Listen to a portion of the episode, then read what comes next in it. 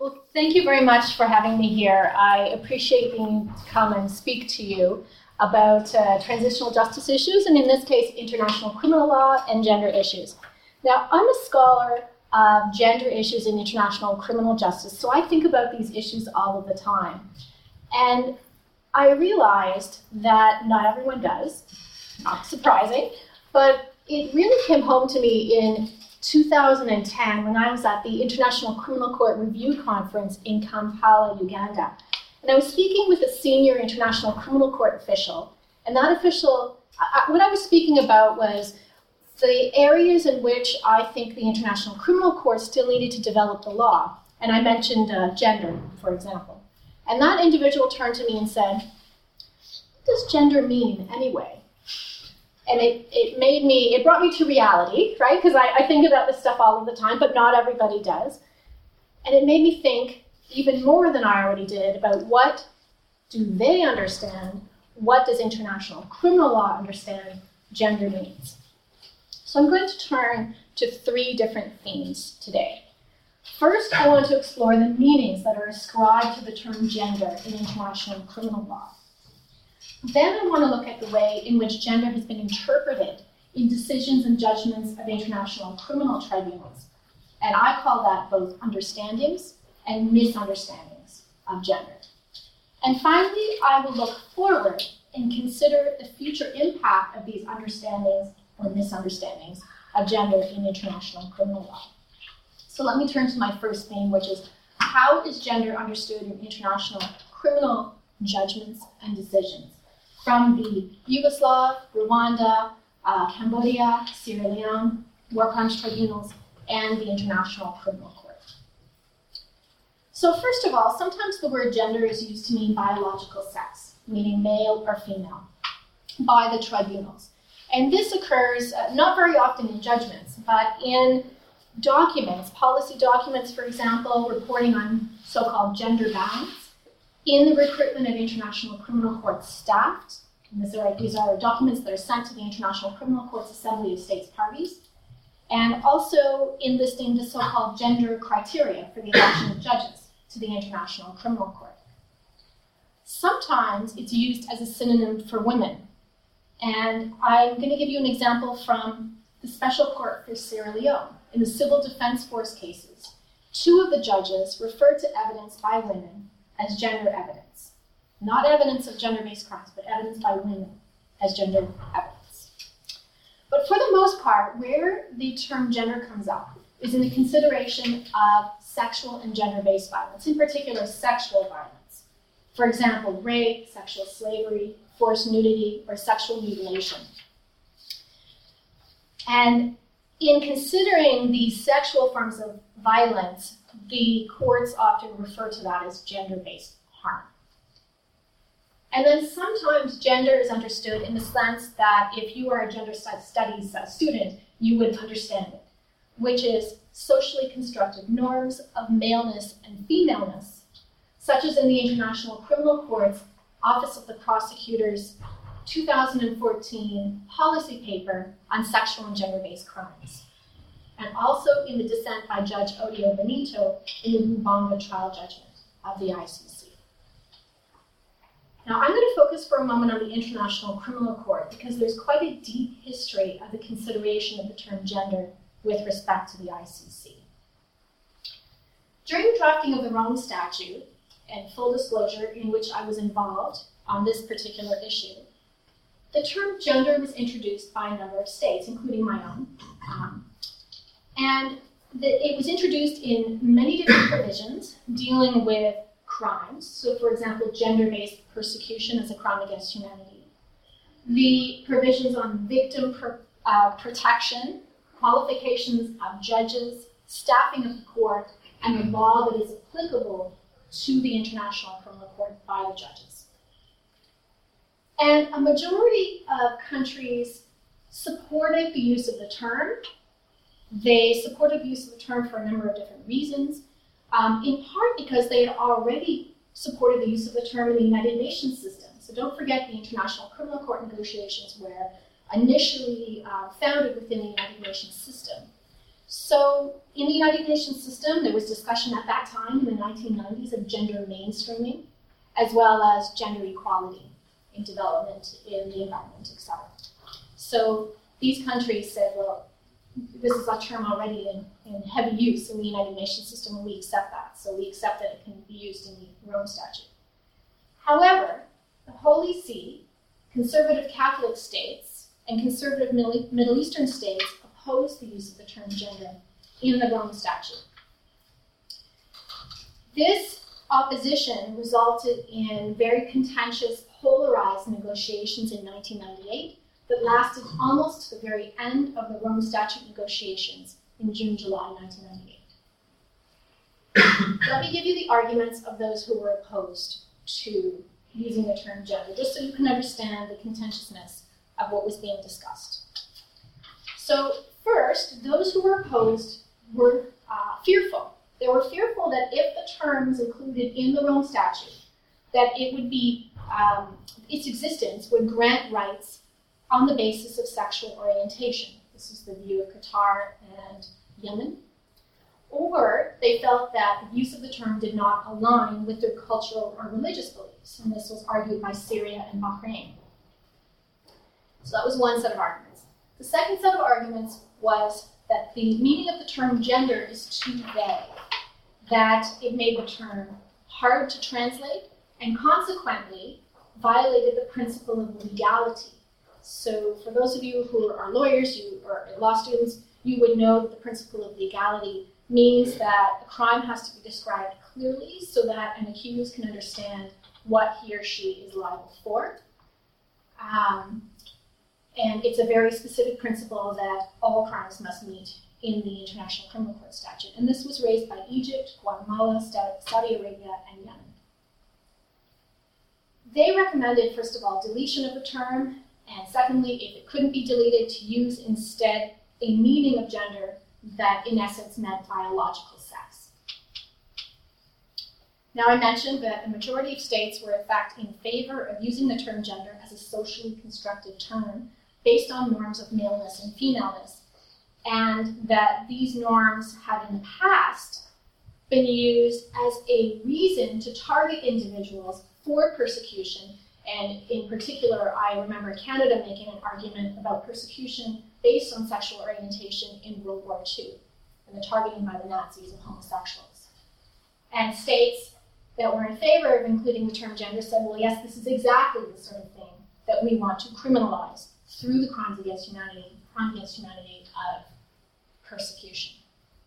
And then apart from that, I mentioned that they pointed to the widespread use of the term within the United Nations system and also within their own domestic laws and policies.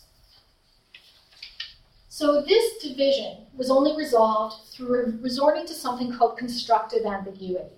This is a diplomatic term of art that is used by, it's, it's a, a method that is resorted to by diplomats when there are polar opposite points of view, but yet a consensus decision needs to be come to in order for, for example, a treaty to be adopted. So, what constructive ambiguity, ambiguity means is that indefinite language is chosen to seemingly resolve a dispute, because that indefinite language can be read in different ways, and that that indefinite language is there as a placeholder. And eventually, later, someone else is going to have to decide how to interpret this language. In this case, the ICC judges. So let me read you the definition that was ultimately, ultimately negotiated it's intentionally opaque. So if you don't understand it, that's totally fine. For the purposes of the statute, it's understood that the term gender refers to the two sexes, male and female, within the context of society. The term gender does not indicate any meaning different from the above. So that's the definition of gender, intentionally opaque in the Rome statute. By resorting to this constructive ambiguity, has led to confusion since 1998 within the, the International Criminal Court system as to what uh, gender means. Even though the inclusion of the term gender was widely viewed as a positive thing for the International Criminal Court.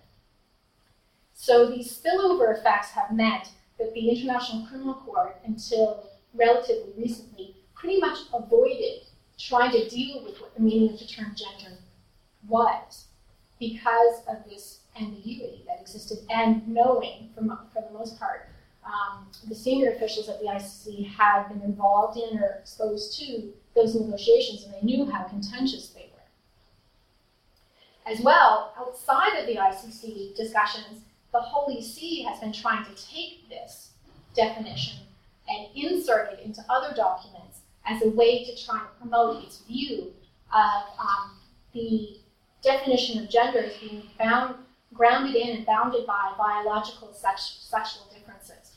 So, if any of you have followed or have followed the negotiations around the 2011 Council of Europe Convention on Preventing and Combating Violence Against Women and Domestic Violence, usually known as the Istanbul Convention, you'll know that the Holy See tried to take this definition and insert it into that document, and they did not su- uh, succeed in that. So, having said that, though, the Office of the Prosecutor of the International Criminal Court tackled this head on in 2014 with the release of its policy paper on sexual and gender based crimes. This policy paper is just that. It's not a legal document, it's a policy interpretation of what the Office of the Prosecutor plans to do or is already doing in implementing a gender competent and gender sensitive approach to crimes, but it is influential. It is influential. So, in this policy paper, the Office of the Prosecutor understands gender in a very nuanced manner. So, first of all, as it must, it set out this article that I read to you, Article 7, Sub 3 of the Rome Statute. And then it says, here, basically, it says, here's how we interpret that definition. This definition acknowledges the social construction of gender and the accompanying roles, behaviors, activities, and attributes assigned to women and men, and girls and boys. And the Office of the Prosecutor says that the policy pledges to examine the place of gender in the commission of crimes and in its aftermath by considering in ICC investigations the roles of females and males, the different patterns of involvement, behavior, and activities they have in economic, social, and legal systems, the constraints they face relative to each other, and available opportunities within complex sets of differing social and cultural expectations. So, the ICC Office of the Prosecutor is coming at an understanding of gender in a very deep manner a very uh, thick manner if you follow like political theory. The Office of the Prosecutor also says that it interprets gender in light of internationally recognized human rights. And especially it notes that gender based violence is not always manifested as sexual violence, that non sexual attacks on women and girls, men and boys, may be uh, gender based violence and finally, the Office of the Prosecutor considers that there are linkages between gender, persecution, and sexual orientation or gender identity. In other words, a very, very deep approach to understanding gender. So I'm going to now turn, though, to my second theme, which is how has gender actually been understood to date in judgments and decisions of international criminal tribunals? So, as I mentioned earlier, gender is largely understood through the lens of sexual violence because that is how the jurisprudence has developed to date. And that is both a blessing and a curse. It's a blessing, of course, because if any of you have uh, followed this, sexual violence crimes have been ignored or had been ignored for centuries. There was really deep silence around sexual violence crimes for a very long time. So the fact that the modern day international criminal tribunals have turned their attention, that there have been charges, that definitions of these crimes have been articulated, and that there have been convictions is a major step forward in international criminal law, a major step forward in international criminal law's understanding of sexual violence in particular. So let me use one example, and that is of rape. It's, it's the paradigmatic example of a sexual violence crime. The Yugoslav and Rwanda War Crimes Tribunals and the Special Court for Sierra Leone have not only defined the elements of rape, they have also uncovered patterns of rape and motivations behind rape. Let me speak specifically about the Special Court for Sierra Leone for a moment to give you an example of how they've done this, because it really has expanded international criminal law's understanding of where and how sexual violence um, exists within major crimes. In the Revolutionary United Front case, the court was looking at the activities of a particular rebel group, a particularly violent rebel group, in the context of the civil war in Sierra Leone. And they concluded that rape was central to the strategic goals of the Revolutionary United Front. that there were a number of different kinds of rape that was strategically employed in order to gain a particular end which was control over vast uh, territories and um, citizens, civilians within those territories. So there were these are the types of rape that they explored: um, gang rape, multiple rapes, rape with weapons or other objects, rape in public, rape in between family members, and rape in which family members were forced to watch, and rape forced between civilians who did not even know each other. These last forms of violation, these sorts of public rapes in which civilians are forced to rape each other, or family members are forced to rape each other, had not been explored in any detail prior to the Special Court for Sierra Leone. But since then, this sort of rape is now being looked at on a systematic basis in UN Commission of Inquiry reports. Then the Charles Taylor, Taylor judgment came out. That was the last judgment of the Special Court for Sierra Leone. And that judgment even expanded more our understanding of how rape occurred in the Sierra Leonean context. And it found that females, young, old, middle aged, all, all uh, females, all um, from all types of society, from all classes, were subjected to abduction or capture and rape, and that certain forms of rape were directed towards certain types of females. For example, rape was targeted at breastfeeding mothers to break societal taboos, because in Sierra Leone, a, there's a cultural understanding that breastfeeding women do not have sex. So they were intentionally targeted to break that societal ta- taboo so as to break apart the cultural bounds of society. And the same with directing rape at very young virgin girls. The Taylor trial chamber also highlighted how rape in public, or rape done to break these societal norms, aggravated the harm that occurred to the victims. It was intentionally done so as to increase the amount of harm that was suffered by these civilians, by the victims, by their families, and by their communities. And they found, the court found, that Charles Taylor should consequently uh, receive a higher sentence as a result. So, this very close attention to how and why rape occurred not only confirmed what had already been recorded in the, in the uh, Sierra Leone Truth and Reconciliation Commission, but also confirmed to the international community that the investigation of rape and sexual violence needs to be nuanced. It needs to get at these patterns. It needs to get at these societal um, taboos. It needs to get at why.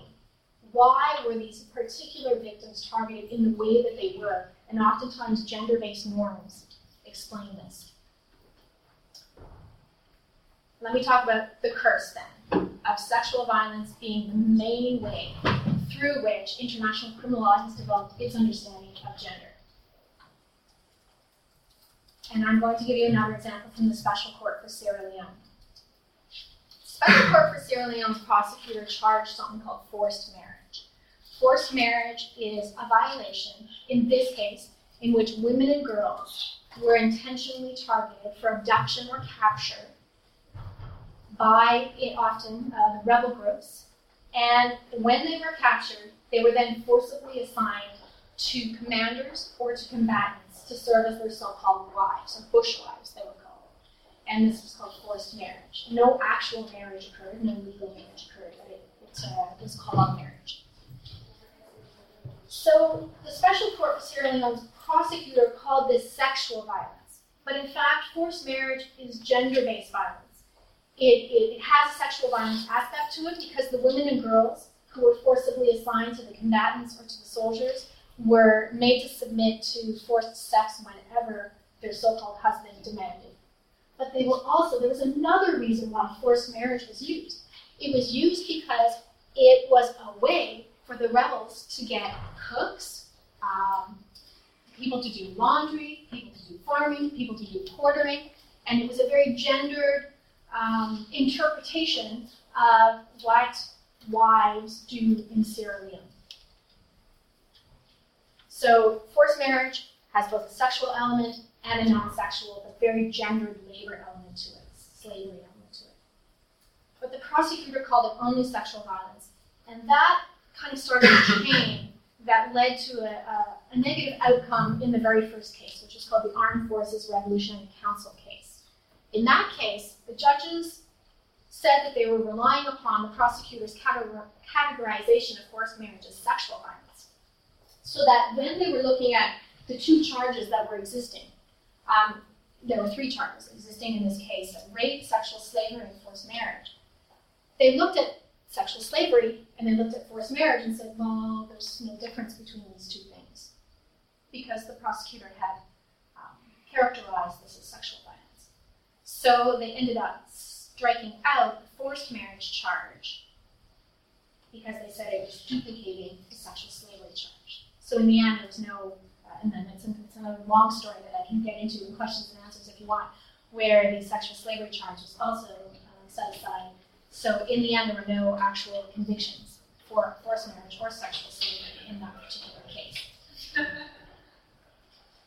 the good news, though, is that in subsequent cases, actually, the good news is that in that same case, the appeals chamber overturned that understanding and adopted a more nuanced understanding of forced marriage as a gender-based crime, having both the gender labor elements and the sexual slavery elements. And then that was then developed further and in much more detail in the Revolutionary and Front and Charles Taylor cases. So I mentioned now the collapsing uh, sexual, uh, gender-based violence into this category of sexual violence, but I also wanted to mention that the prosecutor of the um, Special Court for Sierra Leone made another assumption, which also kind of collapsed this understanding of gender. And that is where he had, um, in the indictment, charged sexual violence and then indicated that it was against women and girls. Now, this is based on the understanding from the TRC in Sierra Leone that had found that women and girls were the uh, victims of sexual and gender based violence on a massive scale in Sierra Leone. So it's not I guess, surprising in a way that he jumped to this conclusion that the victims of sexual and gender-based violence were women and girls in Sierra Leone. And so that is how all the indictments are framed. But as the evidence came out, it became clear that men and boys were also subjected to sexual violence in Sierra Leone. And men and boys were subjected in sexual violence in the ways that I'd already mentioned, where they were targeted and forced to rape or forced to watch rape of family members. So those who were forced to watch and forced to do, both of those would be victims as well.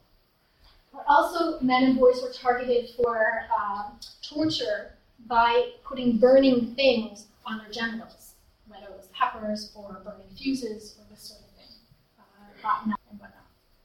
So men and boys, this evidence against men and boys also came out in the trial. But because the prosecutor had made an assumption, made an assumption, a widely held assumption, about who the victims are of sexual violence, that they're only women and girls.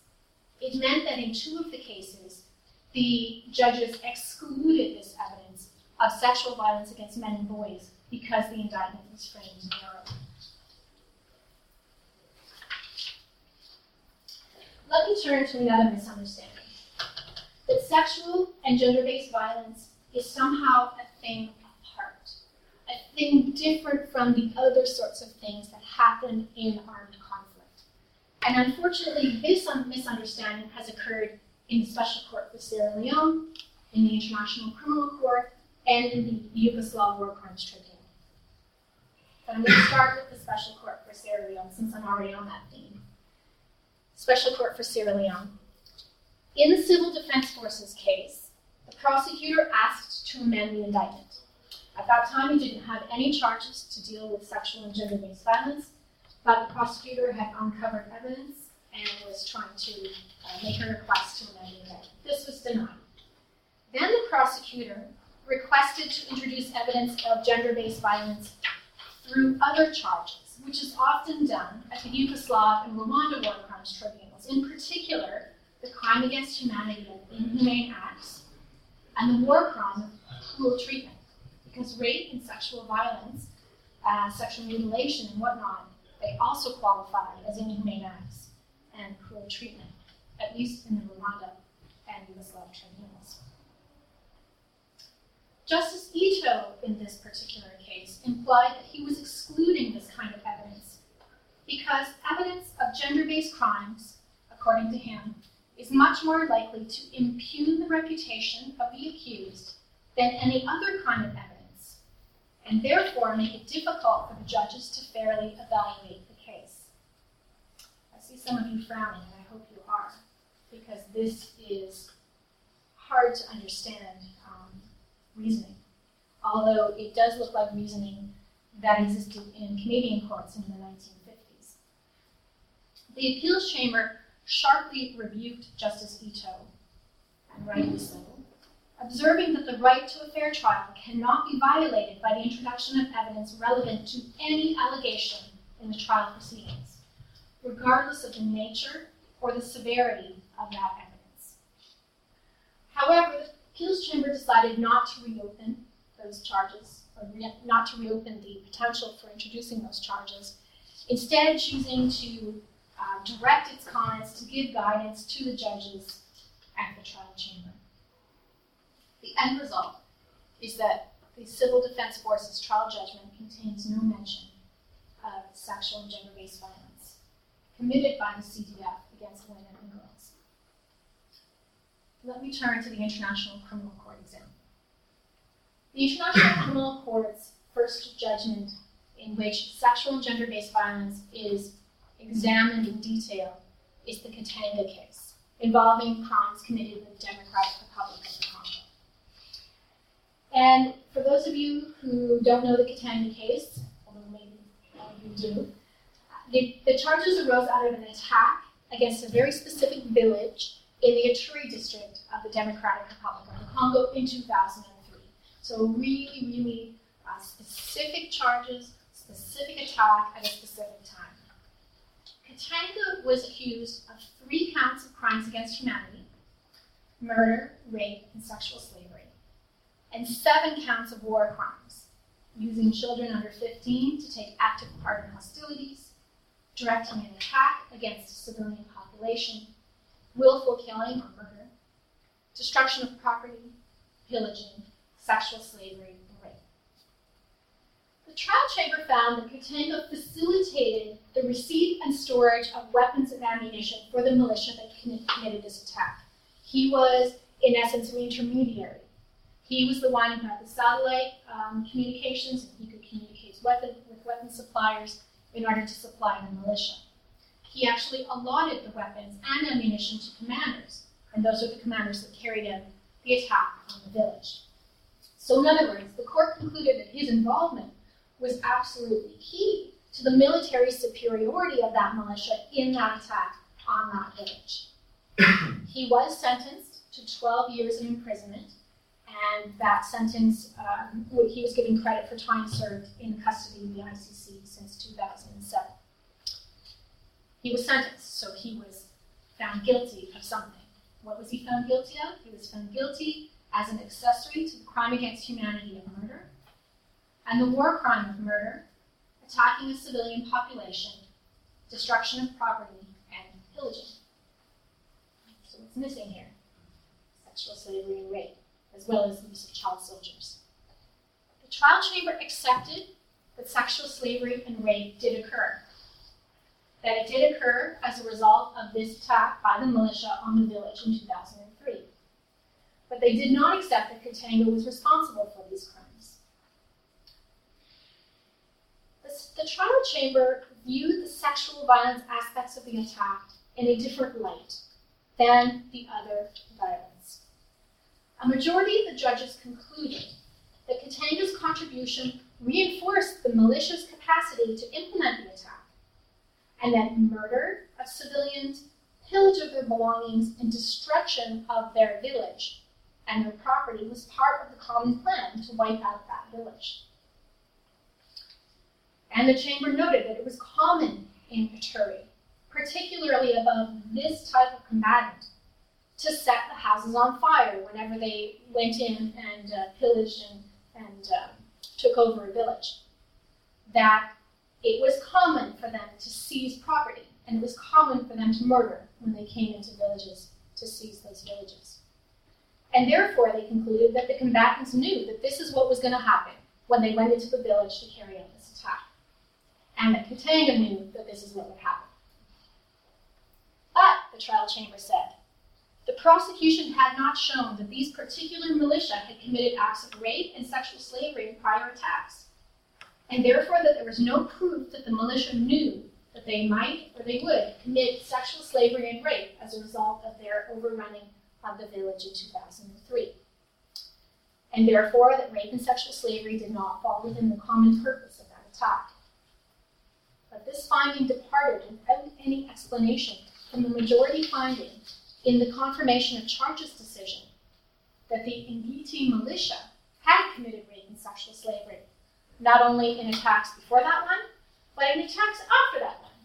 And there was no explanation in the trial judgment as to why they didn't consider that evidence in this in the trial judgment. This unexplained reasoning then allowed the trial chamber to differentiate rape and sexual slavery from pillaging and destruction of property which they found Katanga knew or expected in the ordinary course of events would. And that's not only the, the that's not all the analysis. Additionally, the chamber relied upon an analysis of whether the crimes were numerous, the sexual violence crimes were numerous, and committed repetitively. And they found that no evidence is laid before the chamber to allow it to find that the acts of rape and enslavement were committed on a wide scale and repeatedly. So what does this seem to imply? It seems to imply that the trial chamber wanted to see higher numbers. There were 60 people killed in the village by the militia.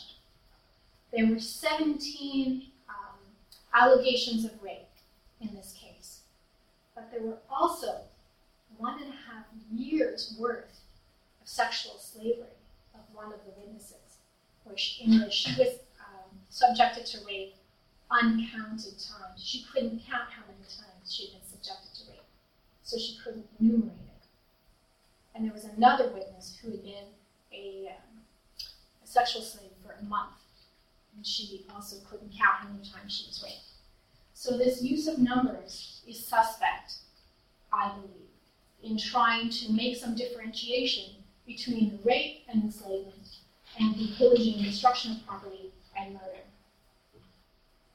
And this is very perplexing, I find, because just earlier in the judgment, about 100 pages before in the judgment, the trial chamber had already concluded that the combatants had intentionally raped three witnesses, and these rapes formed part of a systematic attack targeting a civilian population, which was predominantly Hema ethnicity, which the, the perpetrators knew that these crimes were part of the attack, and they'd also found earlier in the judgment that three witnesses were sexually enslaved in military camps, and sexual slavery formed part of a systematic attack directed towards the predominantly Hema civilian population, and that the perpetrators committing these crimes had full knowledge that they were part of this. So the disconnect between the findings of the facts of what the combatants did and then the findings on the link to Katanga are just very unclear. And it's not only doesn't stop there. The chamber also found that since the common purpose was to wipe out a particular ethnic group, in this case the Hema, this did not apply to the women and girls who were sexually enslaved and raped, because when asked if they were Hema, they lied and said no, because they knew that if they said yes, they would be killed. So they were trying to stay alive.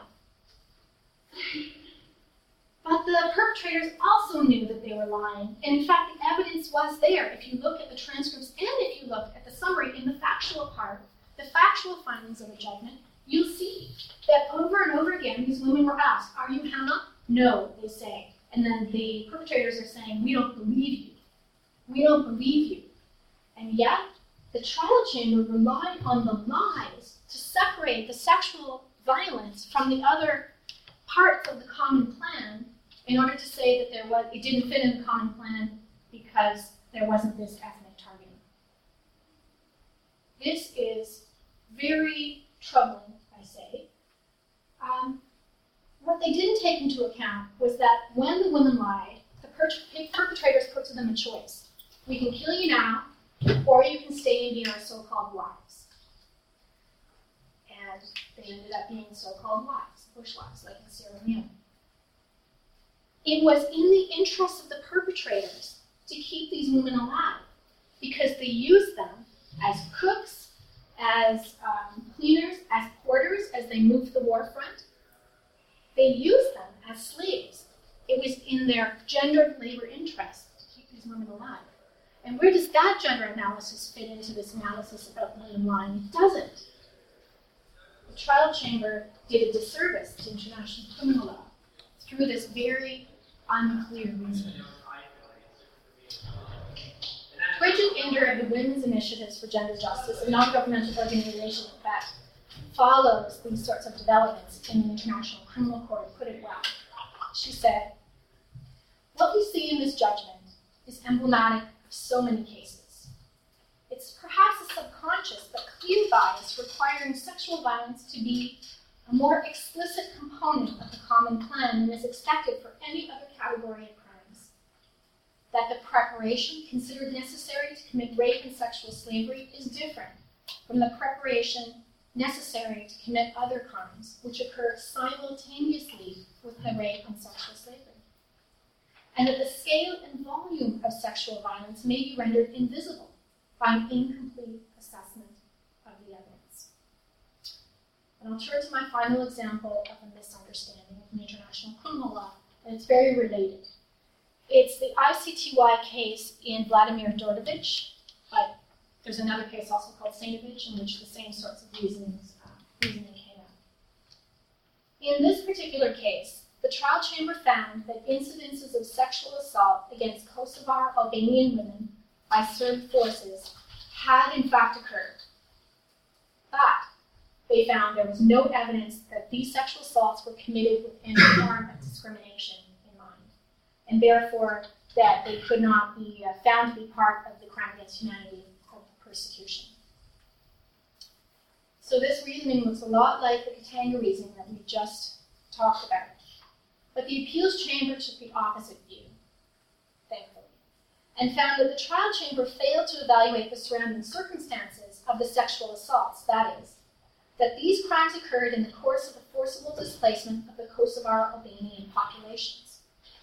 And the trial, the appeals chamber said, considering this wider context, in which these sexual assaults were occurring.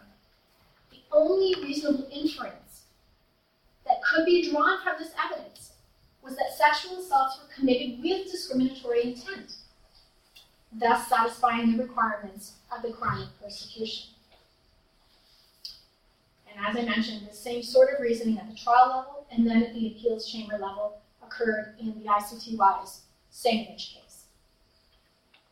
So I'm going to end this part of my analysis of gender misunderstandings by noting the positive parts of what comes out of these misunderstandings. And that is, we see very clearly in international criminal law that sexual and gender based violence does not take place in a vacuum. It very, very rarely occurs on its own. It much more often occurs alongside beatings, abductions, enslavement, mutilation, and murder. It's part of a web of complex crimes that are ongoing in an armed conflict or situation of mass atrocity. In the beginning, the investigators of the International Criminal Tribunal for Rwanda and the extraordinary chambers in the courts of Cambodia made an assumption They made an assumption that it's more important to investigate murder than it is to investigate sexual and gender based crimes, in, sort of a hierarchy of understandings. And in doing that, they missed in their initial investigations evidence of sexual and gender based violence. And then they had to go back and find that evidence when it later became clear that in order to understand the context of murder, you need to understand what led to that murder. And in many cases, it involves sexual or gender based violence. It's that gender norms are part of that larger context, and that context is very important for understanding the overall frame of harms that occurred in any given conflict. let me turn to the end. What is the future impact of these understandings or misunderstandings on international criminal law? I feel that the future has two different possibilities in it, perhaps existing at the same time. The first is that international criminal law will continue to evolve towards more and nuanced understandings of the role that gender norms play in crimes. Gender norms can explain why certain victims were targeted, the choice of means of an attack, and the depth of harms that occurred in particular to a particular person and within a particular community. And I believe that we're on this path, that we are having, um, we're heading towards the direction of a very nuanced, deeper understanding of what gender means in international criminal law. And an example of this, of course, is the Office of the Prosecutor policy paper of the ICC on sexual and gender based crimes. But the other possibility is one that keeps popping up time and again, and that is for international criminal law's understanding of gender to stagnate and stay where it is at the moment, or even go backwards. The thin and unclear reasoning in the Katanga judgment makes me worried that we, we can go in this direction. The fact that comments such as those made by Justice Itoe in the Special Court for Sierra Leone can be made in, in this decade make me worry that we can slide backwards at any given moment. Now, I'm working towards the first, more optimistic, more positive vision. I hope that any of you who are working on generations are doing the same. But I do believe that it will require and does require a concerted effort within the international criminal law field so that not only do so called gender experts understand what gender means in international criminal law, but that this understanding is, becomes widespread within international criminal law. Of course, there will always be a need for investigators, for example, who have deep expertise in gender issues to be present in the International Criminal Court or any other international criminal tribunal and domestic tribunal.